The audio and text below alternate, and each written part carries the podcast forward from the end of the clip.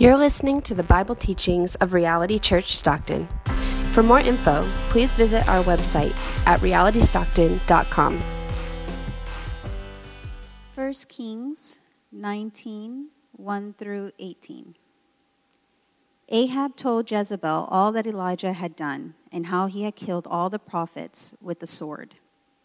Then Jezebel sent a messenger to Elijah, saying, So may the gods do to me and more also, if I do not make your life as the life of one of them by this time tomorrow.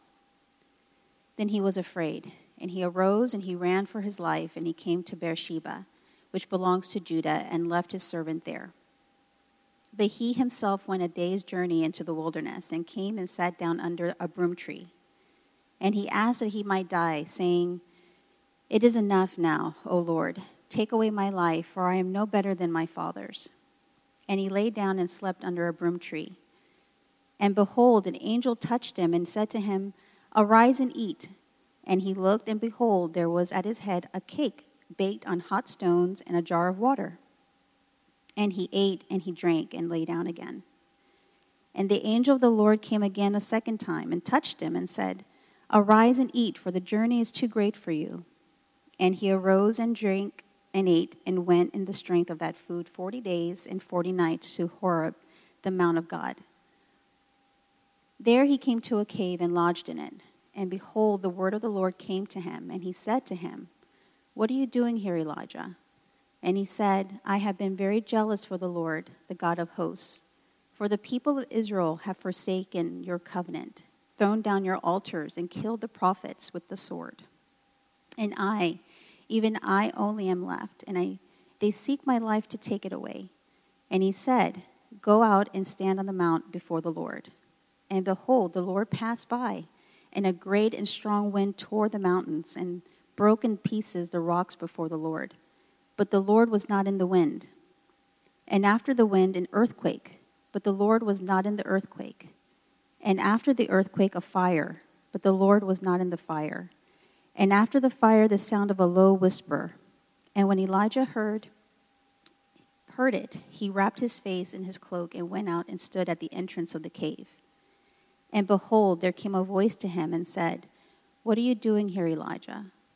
He said, I have been very jealous for the Lord, the God of hosts, for the people of Israel have forsaken your covenant, thrown down your altars, and killed your prophets with the sword.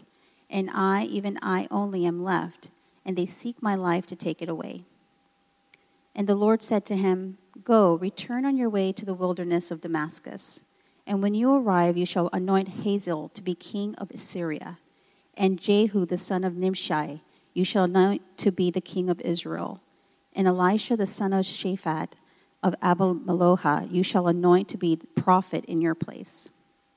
And the one who escapes from the sword of Hazael shall Jehu put to death and the one who escapes from the sword of Jehu shall Elisha put to death. Yet I will leave 7,000 in Israel, all the knees that have not bowed to Baal, and every mouth that has not kissed him. This is the word of the Lord. Well, throughout religious history and spiritual history, there's a tradition that appears among different cultures and places over the span of thousands of years, and it's the search for what is known as thin places. Now, thin places are the locations where people believe that the distance between heaven and earth come like uncommonly close.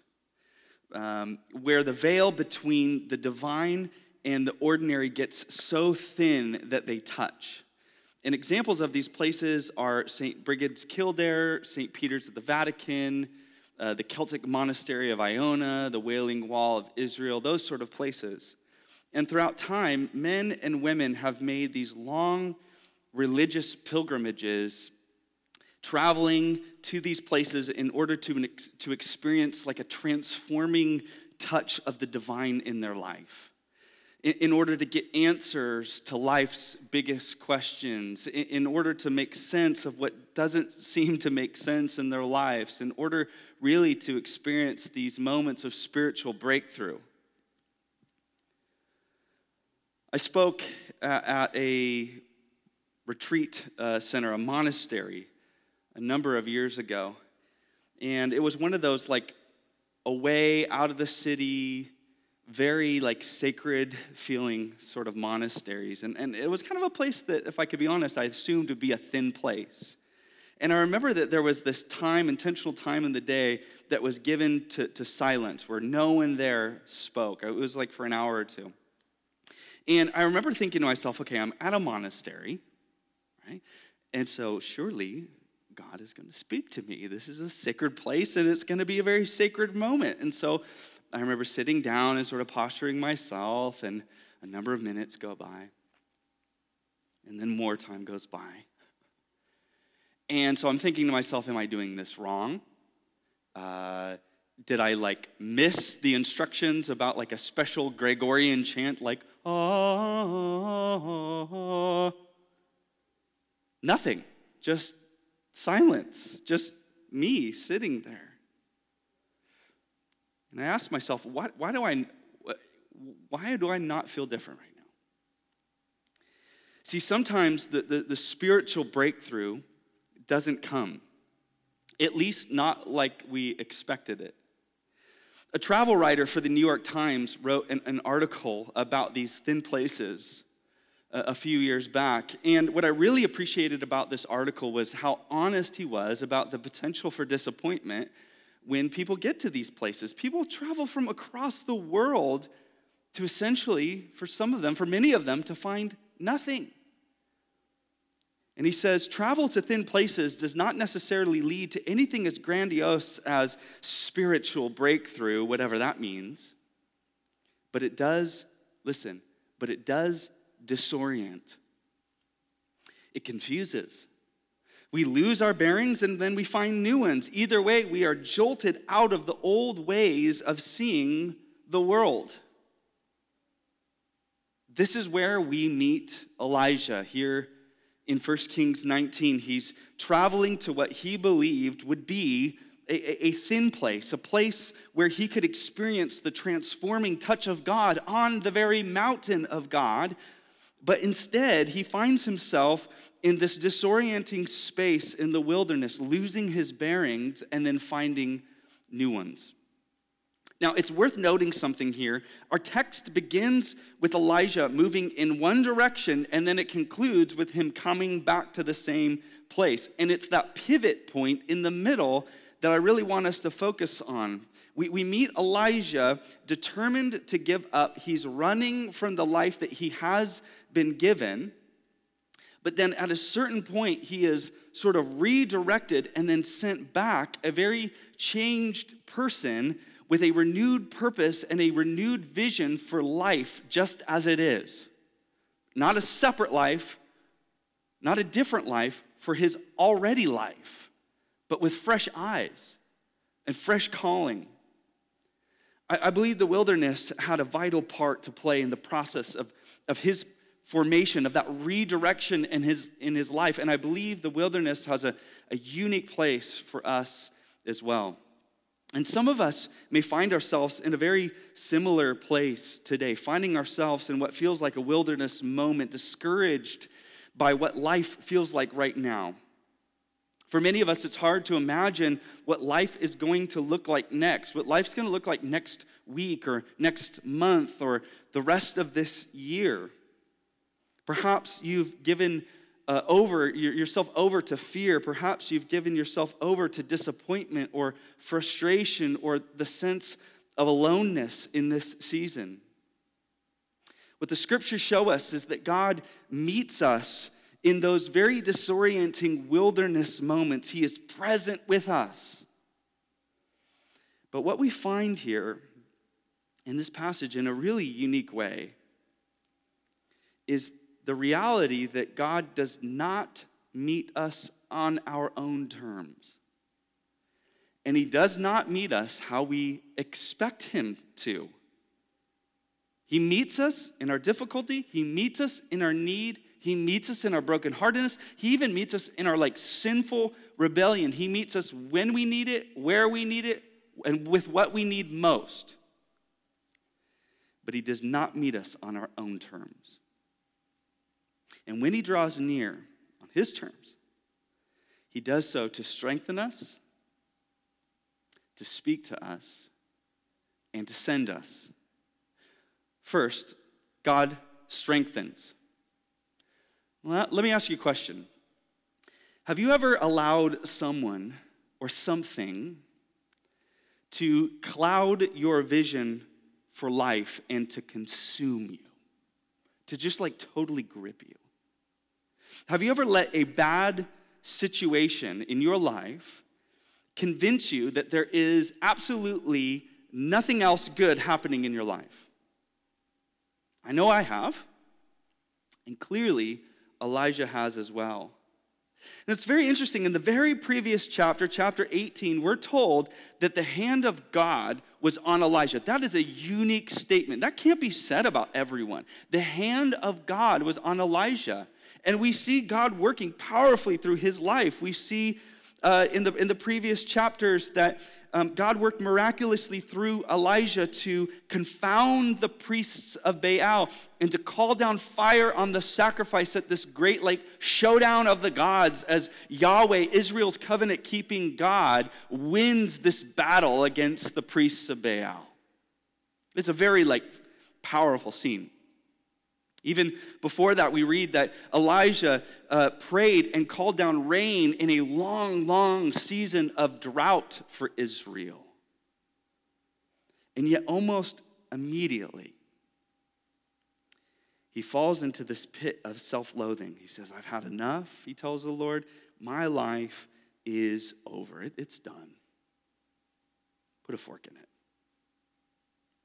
Now, don't get me wrong, I'm, I'm not trying to minimize his situation, and I would never try to minimize the situations that we find ourselves in. For Elijah, this was a very trying time, to, to, to put it lightly. Jezebel was a fierce individual, and she was making some extremely fierce threats. This is obviously not like a mild altercation. She wants blood, she wants Elijah's life. But regardless of the degree of the threat, the point is this that he allowed her or our circumstance, fill in the blank, to eclipse his view of God. That's what happens when things eclipse our view. Something this big can eclipse something this big the closer it gets to our face, the closer it gets to our view. And this is what Elijah is doing in this moment. And this is what we often do in our trying moments. This was a God who had proved himself powerful in Elijah's life. And yet, at this point in Elijah's mind, his best option is just to give up. He's done. Look with me in verse 4. But he himself went a day's journey into the wilderness and came and sat down under a broom tree, and he asked that he might die, saying, It is enough. Now, O Lord, take away my life, for I am no better than my father's. At times, believers can experience a feeling toward God that I actually believe is worse than unbelief. I hear people say all the time, you know, I couldn't imagine not believing in God. I couldn't imagine living without faith. It would be so hard to live life without knowing that there's a God behind all of this. That may be true for you. But I think what is sometimes more painful is the belief that there is a God, but that He doesn't really like us that much. That there is a God behind all this, and yet here's all my mess, and I can't make sense of it. Sometimes, like for Elijah, it's actually more painful to know there is a God. There's this very disturbing scene in the movie Fight Club where Brad Pitt's character, Tyler, is teaching Edward Norton's character, whatever the heck his name is, a lesson about life by inflicting this horrible chemical burn on his hand. And it's like, again, it's a traumatizing scene. And Tyler's across the table holding onto his hand and he's jolting back and forth, trying to get free, trying to find some way to ease the pain of this chemical burn on his hands. And he says these very haunting words to him. He says, Our fathers were our models of God. If our fathers bailed, what does that tell you about God? Listen to me. You have to consider the possibility that God doesn't like you. He never wanted you. In all probability, He hates you. We are God's unwanted children. So be it.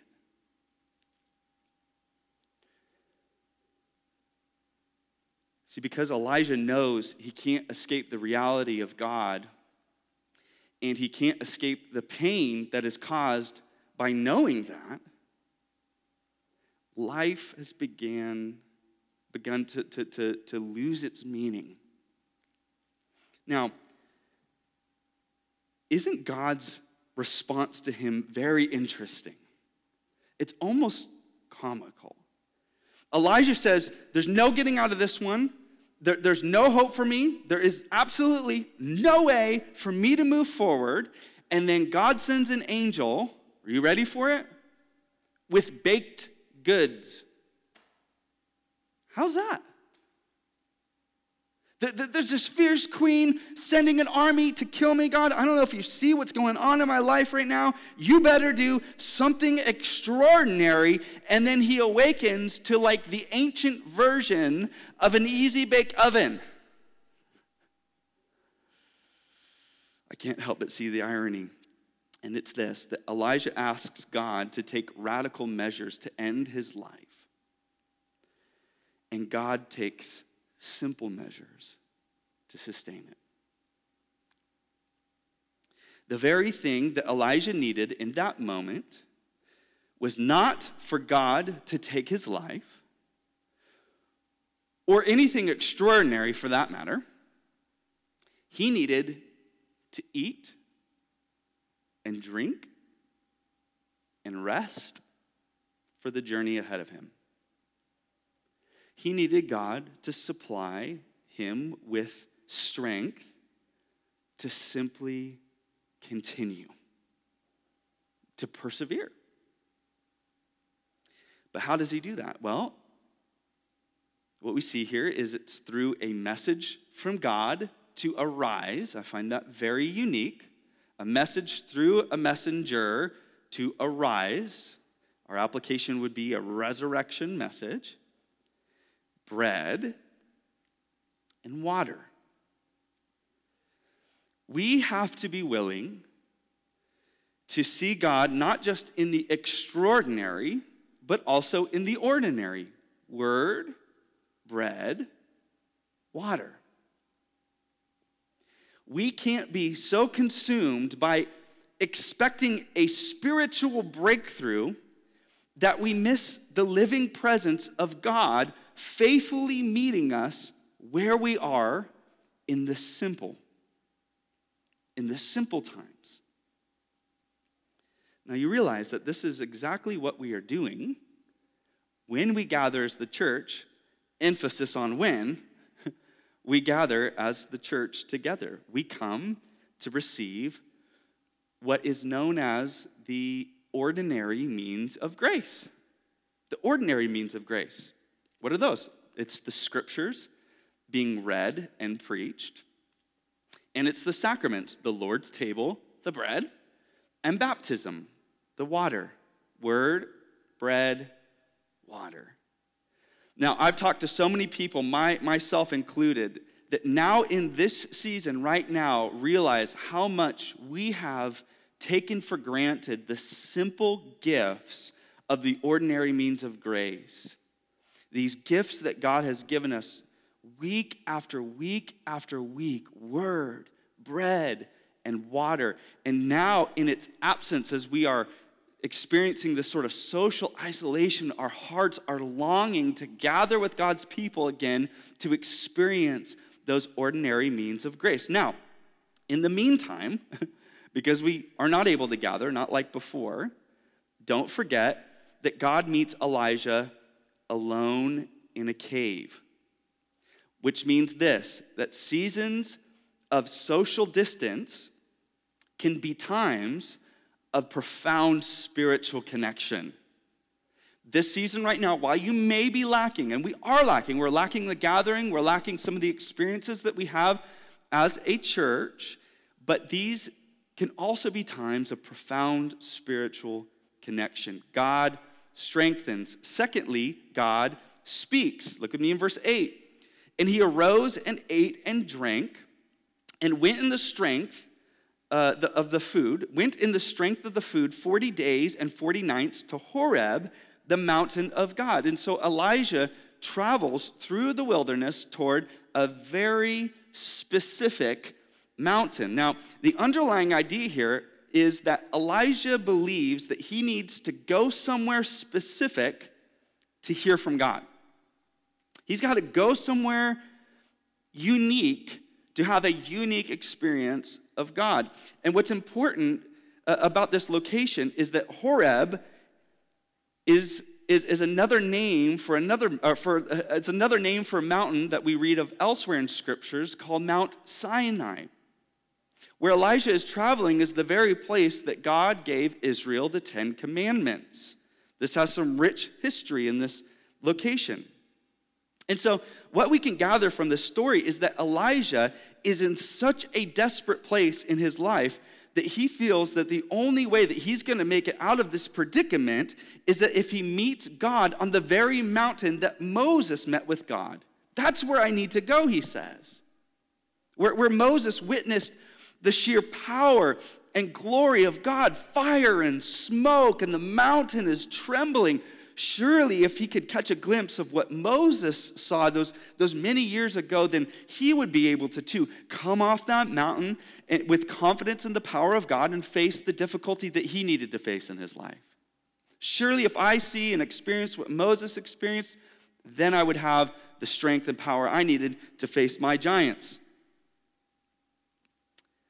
Now, what the commentaries point out is that what should have taken a, a couple weeks ended up turning into a 40 day ordeal. And we don't know exactly why, but it's a 40 day journey. And I think that that is a specific number for us.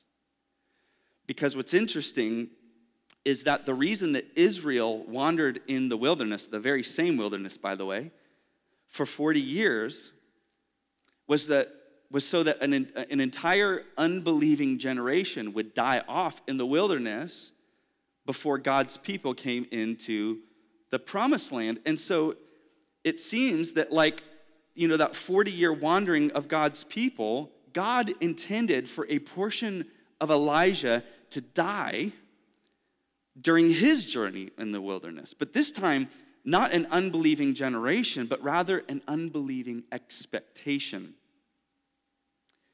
this is my summation here.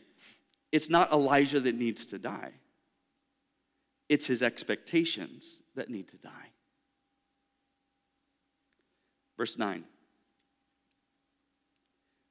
There he came to a cave and lodged in it. And behold, the word of the Lord came to him and said to him, What are you doing here, Elijah? Now, how is that? Could you imagine traveling 40 days on foot to meet with God only to be greeted with these words What are you doing here? Why are you here? Verse 10, he said, I have been very jealous for the Lord, the God of hosts, for the people of Israel have forsaken your covenant, thrown down your altars, and killed your prophets with the sword. And I, even I only, am left. And they seek my life to take it away. I and I only. Those are dangerous words. See, I think one of the surest ways to increase our despair and to increase our overwhelm in our lives is to think that we are the only ones. I'm the only one that suffers like this.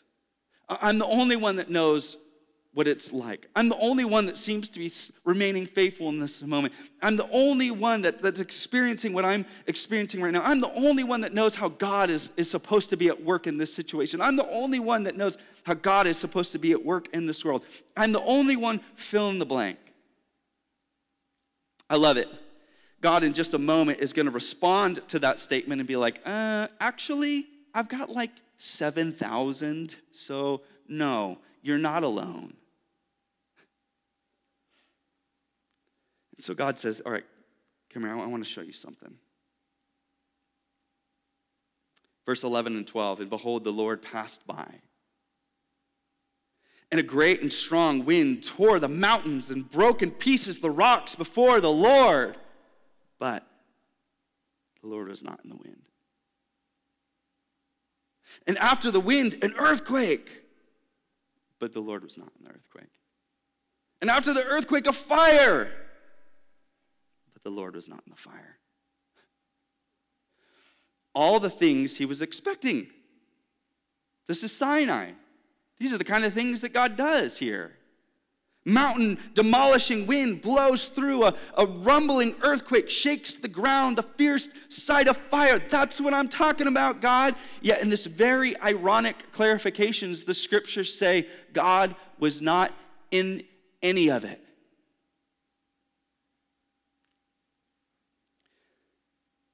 There will always be things that boast of being extraordinary for the kingdom but we cannot assume that God is always in it. Things may appear extraordinary, but the assumption cannot be that God is in it. Elijah wanted earth, wind, and fire. Do you remember? The 21st night of September. Sorry, that, that song's in my head. Anyways, Elijah expected earth, wind, and fire. But instead, what does he get? God's voice. God's voice, which turns out to be the ultimate revelation of God. The revelation of God that we can always count on, that we can always assume God is at work within. Look with me, verses 12 and 13. And after the fire, the sound of a low whisper. Or some translations read, a thin silence. And behold, there came a voice to him. See, it turns out that Elijah, what Elijah needed most that day was not to see a miracle. What he needed most was to hear the word of God. And I believe that is true for us as well. And let me explain why I think that. I believe that the scriptures show us time and time again that faith does not come by seeing, but according to Romans chapter 10, so faith comes from what? Hearing. And hearing through the word of Christ.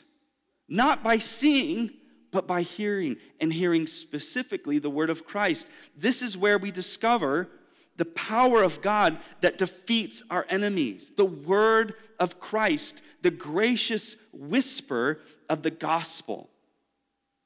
Now, what do I mean by that? Well, the wind, the earthquake, and the fire, these are all pictures of God's power displayed through judgment. Elijah doesn't just want to see the sheer power of God, he wants to see the powerful judgment of God. He needs he thinks he needs to be reminded that God can still throw down if he needs to. But what he's ultimately forgotten is this that if God starts throwing down, then no one is safe. Because we all deserve to go down if God starts throwing down. No one is worthy to escape the whirlwind. You see, hundreds of years later, God would come down in earthquake and wind and fire, but it wouldn't be directed at his enemies, it would be directed at his very own son, Jesus Christ, the Word of God that took on flesh. And the gospel writers tell us about another mountain where the ground shook and the rocks broke open. But this time it wasn't Mount Sinai or Mount Horeb, it was a mountain called Golgotha. And the judgment for sin that we all deserved to receive came down on Jesus in order to deliver us from our true enemies sin, Satan, and death. And there's an interesting connection here where we find ourselves in the story between Moses, Elijah, and then you and me. Exodus tells us that Moses was hidden in the rock as God passed by in power. First Kings tells us that Elijah was hidden in the rock as God passed by in power. And in the same sense, we are placed in the rock, Jesus Christ, as God passes by in power. And now the cloak that we cover ourselves with as we stand before this powerful God are the robes of Jesus' righteousness. The only way for sinful men and women like you and me to stand in the presence of a holy God like this is by trusting in his son Jesus Christ and being found hidden in him by faith, safe in Christ. The point is this Jesus got the earthquake and the wind and the fire so that you and I could get the gentle whisper of the good news of redemption, so that you and I could receive the whisper of God's grace. And this is where this connection is so important for us to remember, especially in a season like this. And it's that we, we no longer need to, to go and search for extraordinary signs that God cares about us and that He's powerful and that He's present in our really difficult moments. We don't need to be out there searching for signs. He has already proven it to us through the life, death, burial, and resurrection of His Son, Jesus Christ. And we don't need to travel the world to find these thin places that where, where God will reveal himself to us. He has already given us his ultimate revelation in his word, the, his son, Jesus Christ, and he has continued to speak to us through the holy scriptures. And now he has given us his Holy Spirit, the very whisper of God's love and his provision and his affirmation and his care for us, who now goes with us wherever we go.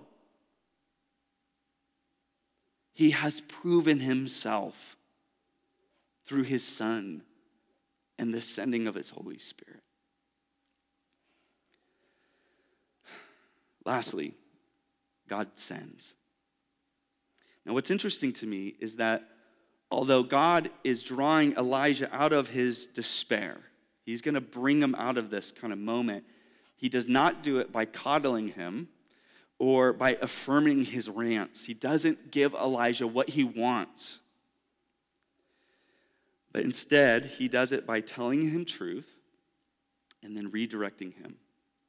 And I think that that's ultimately what we need most when we find ourselves in our wilderness moments as well for God to speak his truth to us and to redirect our lives. And so God drew him out with three timeless truths briefly. The first, he reminds Elijah that I have given your life purpose. Your life has purpose. Verses 15 through 16, the Lord said to him, Go, return on your way to the wilderness of Damascus, and when you arrive, anoint Hazael king of Syria, and Jehu you shall anoint king over Israel. Go back, I've got some things for you to do. And so that's very interesting that our moments of being out of commission are actually God's moments of recommissioning. When we think we're down for the count, when we think we're out of the game, God is now recommissioning us and sending us back in. Elijah essentially says, It's over. And God says, No, I have the last word. It's over when I say it's over. Go back. There's still many days ahead of you. Your life has purpose. Your life has meaning. And so, in a season of social distancing, God is preparing your hands for future anointing.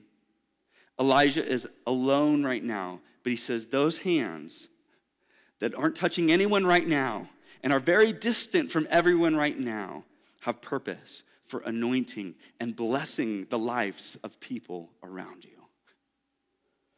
The second thing is that my plan is bigger than you. God reminds him that his plan is bigger than him.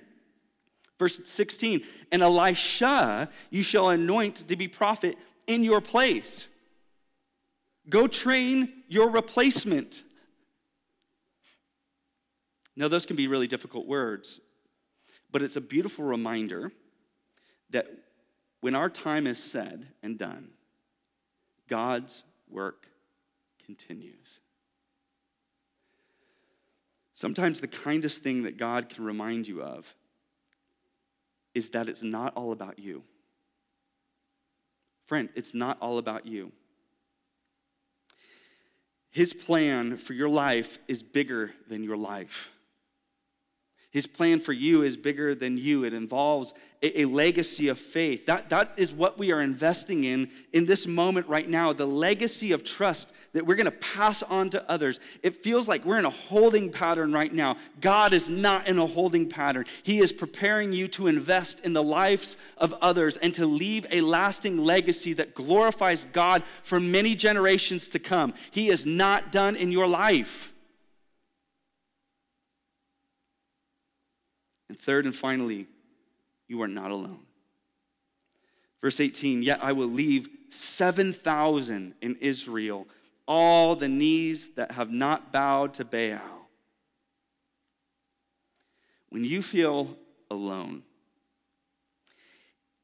what you need to remember is that you've been brought into a lineage of faith and it's a lineage of faith that transcends space and time. You may look around at your life right now and your world feels very small. Moments of isolation and being shut up in our homes, it, makes our world feel very, very small.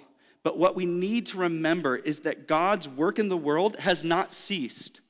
God's work in the world has not slowed down. God is not hindered by this moment. He is at work in the lives of many. And what I believe in this moment, in this season, is that He is at work to bring more men and more women and more children into this family in a season where it seems least likely to happen.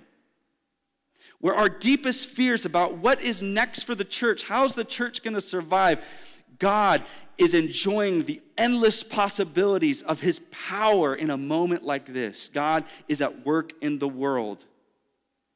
And so, what you and I need to be reminded of in this season is this He has given our life's purpose. His plan for us is bigger than us, and we are not alone.